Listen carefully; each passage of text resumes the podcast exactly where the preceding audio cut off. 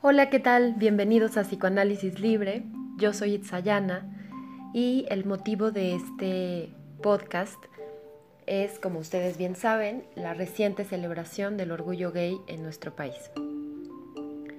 Y bueno, al respecto me gustaría compartirles que para mí ha sido muy grato poder ver, poder leer en las distintas redes sociales tanto de personas cercanas a mí como de otras que no lo son tanto, manifestaciones en relación a un pensamiento más plural e inclusivo. Creo que eso habla de una evolución en el pensamiento de la humanidad. Y realmente me alegra mucho ser parte de esta, de esta postura, digamos. Por ahí veía una de estas publicaciones en donde alguien se preguntaba, o, varios se preguntaban, si los heterosexuales necesitamos también un día para, para celebrar nuestra orientación sexual. Y la respuesta me, me pareció interesante.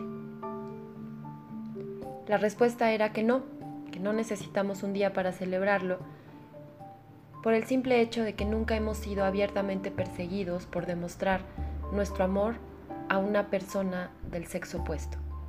Haciendo un pequeño paréntesis, si bien es cierto que en algunas etapas de la historia de la humanidad, como en la época victoriana, por ejemplo, ¿no? que podemos ir como referencia bibliográfica a Michel Foucault en su libro Historia de la Sexualidad, si bien es cierto que en esta etapa la sexualidad era restringida o empezó a ser restringida en pos de una sociedad productiva, eh, dice este autor, que propiciara más bien un ambiente capitalista de producción en masa. En realidad, una persecución legal entre dos personas libres, adultas, eh, de sexos opuestos, nunca ha habido. Pero sí que la ha habido en contra de personas con una orientación sexual distinta. Y en este orden de ideas podemos ir un poco hacia la historia para entender por qué esta celebración tiene lugar el 28 de junio. Eh, al parecer en algunos sitios eh, se celebra el 29, entonces podemos pensar entre el 28 y el 29 de junio. Y bueno, el motivo es que el 28 de junio de 1969 se dieron lugar una serie de manifestaciones espontáneas y violentas en protesta de una redada policial que tuvo lugar en la madrugada del 28 de junio del 69 en un bar conocido como Stonewall Inn, ubicado en el barrio neoyorquino de Greenwich Village. Frecuentemente se citan estos disturbios como la primera ocasión en la historia de Estados Unidos en que la comunidad LGBT luchó contra un sistema que perseguía a los homosexuales con el beneplácito del gobierno, y son generalmente reconocidos como el catalizador del movimiento moderno pro derechos LGBT en Estados Unidos y en todo el mundo. Y bueno, escuchamos continuamente leemos por ahí estas siglas LGBT y de pronto por ahí quizá no tenemos muy claro qué significan. Estas siglas, estas siglas identifican a las palabras lesbiana, gay, bisexual y transgénero. Vayamos un poquito a intentar definir cada una de ellas. Lesbiana, el nombre proviene de las amazonas guerreras que vivían en la isla de Lesbos mencionadas en la mitología griega. Y bueno, por supuesto se refiere a dos mujeres em, que sostienen una relación íntima. Gay, el término se comienza a usar en Inglaterra durante el siglo XVI como sinónimo de alegre o feliz y bueno, se quedó este anglicismo para referirse a las personas homosexuales, especialmente hombres. Bisexual, personas que se sienten atraídos por personas del sexo contrario y también por los que comparten su mismo sexo. Este es un término que retomaremos más adelante para el desarrollo de este podcast. Transexual son personas cuya identidad de género está en discordancia con su sexo biológico e identidad sexual. Y bueno, vayamos un poco entrando en materia para poder ir hacia esta bisexualidad innata en el individuo, que es el tema que me gustaría hoy desarrollar un poco para ustedes. Y bueno, tenemos que el biólogo estadounidense Alfred Kinsey elaboró en 1948 una escala de tendencia sexual que va desde la pura heterosexualidad hasta la homosexualidad más completa, estableciendo cinco, cinco grados diferentes de bisexualidad, donde se encontró que la mayoría de la población era en algún grado bisexual. Esto no resulta ninguna novedad, ni motivo de asombro, si pensamos que Sigmund Freud habló ya desde 1900 en su novel libro La interpretación de los sueños sobre la necesidad de interpretar el contenido onírico desde la bisexualidad. Más adelante, en tres ensayos para una teoría sexual de 1905, señala que no es posible comprender las manifestaciones sexuales del hombre y de la mujer si no es a la luz de la bisexualidad. En las fantasías histéricas y su relación con la bisexualidad de 1908, apunta que hay ciertos síntomas histéricos que no se resuelven mediante una fantasía sexual inconsciente y que en estos casos es necesario el esclarecimiento de dos fantasías sexuales inconscientes, una femenina y una masculina. Resume diciendo que un síntoma histérico puede entonces responder a la unión de dos fantasías libidinosas de carácter sexual contrapuestas y que por lo tanto es necesario poder descubrir el significado bisexual de estos. Manifiesta pues el papel primordial que da a la bisexualidad a lo largo de su obra, como en 1923, El yo y el ello, en donde aclara que la identificación con la madre o con el padre como resultado del sepultamiento del complejo de Edipo, se ve complicado por dos situaciones, y una de ellas es la bisexualidad constitucional del individuo. En este orden de ideas podemos pensar que Freud desarrolla el concepto de un Edipo completo, en el cual existe un momento en la vida de todo individuo en donde está atraído libidinalmente por el padre de su mismo sexo. Es decir, hay un momento en el que el niño se siente atraído por el padre. Es verdad, está desarrollando una identificación con el padre, pero en ese momento no desea a la madre, desea al padre y viceversa. La niña en algún momento se siente atraída por la madre, quiere quitar del camino al padre para sentirse más cerca de la madre. Esta es una prueba desde la teoría freudiana de que todos tenemos esta bisexualidad innata que es constitutiva del psiquismo humano. Podemos retroceder aún más, encontrando información muy interesante en esta sabia comunidad de nuestros antepasados, los aztecas, quienes tenían al dios Ometeotl, una deidad creadora que tenía un aspecto masculino, Ometecutli, y un femenino, Omecihuatl.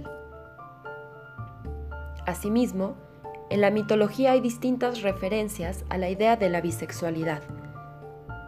Tenemos a Maguilisa, por ejemplo, que es una deidad creadora en la tradición africana, representada como hombre y mujer. Asiak, deidad de las tormentas en la mitología esquimal conocida como Inuit, retratada como hombre y como mujer. Fanes es una deidad andrógina primordial en la mitología griega. Hapi, dios egipcio del río Nilo, representado como un hombre con pechos. Por supuesto da para pensar que si estas culturas representaban de tal manera a sus deidades, es porque de alguna manera podían reconocer en ellos mismos la bisexualidad que a todos nos constituye. Vale señalar que todas estas deidades son consideradas como creadoras, como creadoras de vida, como base de la creatividad podemos pensar. En psicoanálisis consideramos que existen funciones, aspectos, tanto femeninos como masculinos, que todo individuo ha ido introyectando a lo largo de su vida para poder formar su identidad, independientemente del sexo biológico o la orientación sexual que el individuo tenga. El psicoanalista inglés Donald Winnicott habla de un elemento femenino y un elemento masculino en todos los individuos, en donde lo femenino tiene que ver con el propio ser, con esta sensación de existir en el mundo, el, el sentido de sí mismo. Y el masculino tendría que ver más con el hacer. Sin embargo, para este autor, el hacer también es no hacer. No hacemos daño a las personas que amamos. La amistad, las relaciones humanas se basan también en lo que no hacemos. Para este psicoanalista, para este autor inglés, ambos elementos tendrían que ser integrados para poder lograr una vida creativa, una vida digna de ser vivida. Y esto coincide por supuesto con el elemento creador que reconocen las antiguas culturas en estas deidades que integran las dos funciones, los dos aspectos. Por otro lado, para Donald Meltzer, psicoanalista norteamericano de formación inglesa, queda claro que estas fantasías de la pareja combinada, es decir, de la pareja parental, la pareja de los padres que ha sido introyectada, resultan un elemento básico para el desarrollo psicosexual. El autor propone que una mente sana ha logrado integrar una pareja creativa, una pareja parental que vive en su mente, que puede crear, que puede crear bebés y cuidar de ellos. La idea sobre los padres reales que ha logrado introyectar. Para este pensador, un individuo pleno sería aquel que ha logrado integrar una sexualidad adulta, en donde se trabaja por proteger a la pareja creativa del otro. Eso sería la sexualidad adulta para él. En este orden de ideas, toda persona lleva dentro de sí funciones masculinas y femeninas que contribuyen a una mente equilibrada y sana. La felicidad también tendría que ver con esto, la capacidad de poder percibir los momentos felices que se han construido con trabajo, con esfuerzo, con creatividad. Recapitulando, todos somos bisexuales de manera constitucional. Habría entonces que evaluar el grado de integración que hemos logrado en nuestra personalidad y los obstáculos que podría representar un logro parcial de dicha situación. La poca integración de estos dos elementos se puede representar de muchas maneras en nuestras vidas. Quizá la, la, podemos reducir a esta idea de no sentirnos completos, de sentir que algo nos falta, de no sentirnos felices. Yo diría de no tener la capacidad de reconocer esos momentos felices en la vida. Y por supuesto, la mejor manera para entender el origen psíquico de estas situaciones es a través de un tratamiento analítico.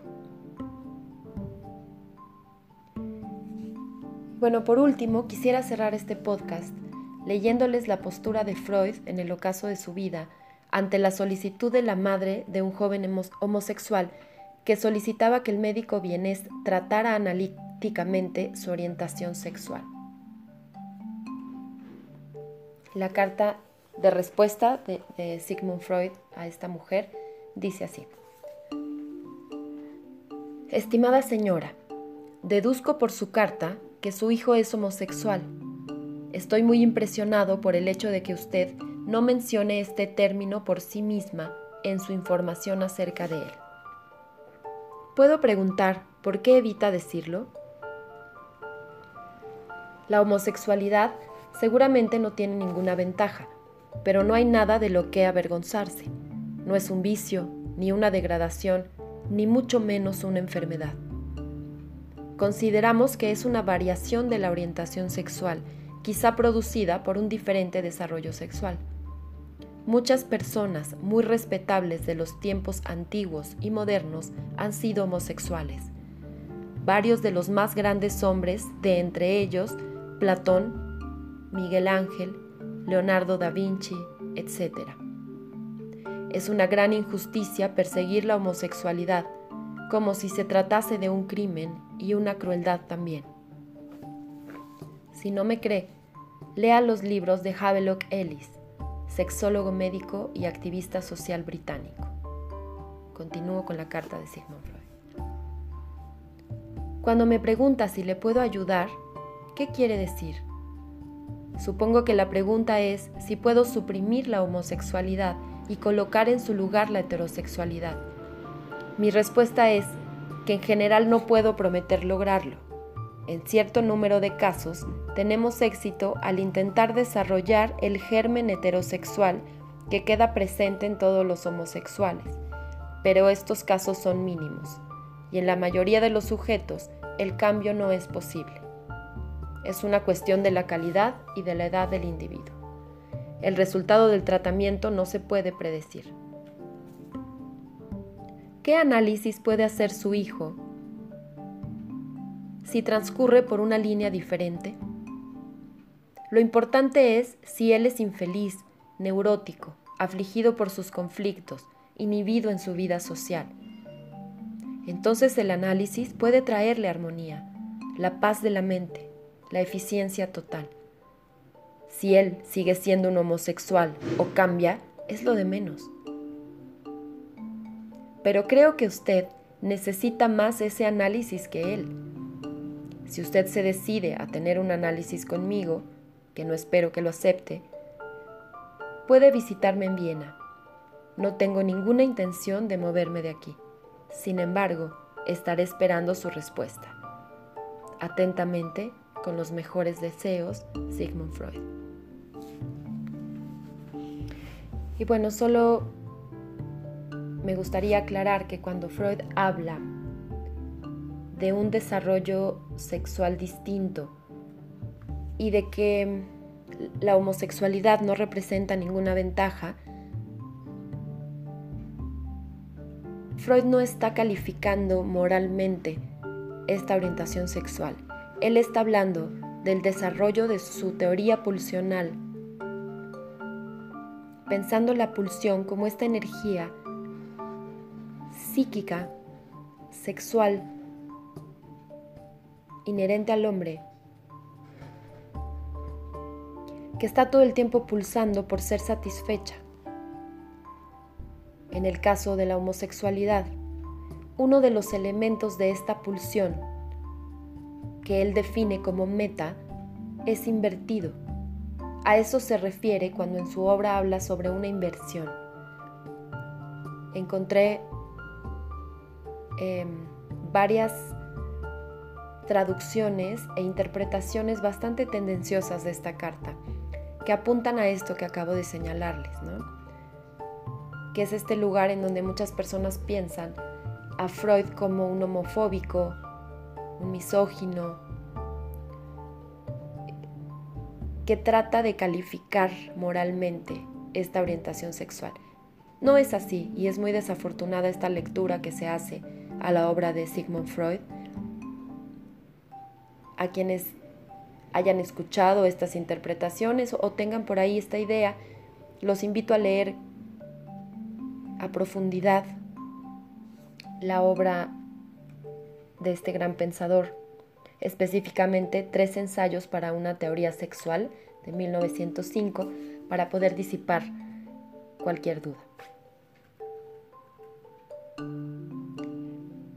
Y bueno, creo que si la, la postura de Freud en los años 30 podía ser tan clara, tan objetiva.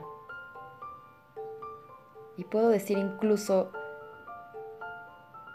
este término que ahora se usa en la actualidad, inclusiva, ¿por qué no podría serlo en nuestros tiempos? Me despido apelando siempre a buscar dentro de nosotros esta postura empática ante todo aquello que aparezca ante, nuestros ojos como una diferencia y a darnos una pausa para reflexionar cómo reaccionamos ante ella, cómo la manejamos, cómo le estamos enseñando a las generaciones venideras a aceptar y a respetar las diferencias. Creo que atacar las diferencias es negarnos al pensamiento y eso siempre será un angostamiento en nuestro propio ser. Les agradezco habernos acompañado en este episodio y espero que puedan seguir para los próximos. Los invito a seguirnos en nuestras redes, a, revisar en Facebook como Psicoanálisis Libre nuestros próximos eventos. El círculo de lectura sobre el libro La Metamorfosis de Kafka, el 13 de julio en la colonia Roma, de 4 a 6. Cine Debate, la siguiente película que analizaremos desde una mirada psicoanalítica es Psicosis. Y en octubre tenemos un taller que sería la continuación de Psicopatía y Perversión que dimos hace algún tiempo. Este taller es de secta y culto los invito a seguir nuestro calendario y por supuesto eh, el 8 de julio, el lunes 8 de julio a las 8 de la noche, estaremos en el péndulo de la colonia Roma eh, dando una conferencia sobre depresión, una mirada psicoanalítica y los factores que la propician en nuestra época actual. Esto ha sido todo por hoy, les envío un saludo afectuoso y espero que puedan seguir todos los episodios de este podcast. Hasta luego.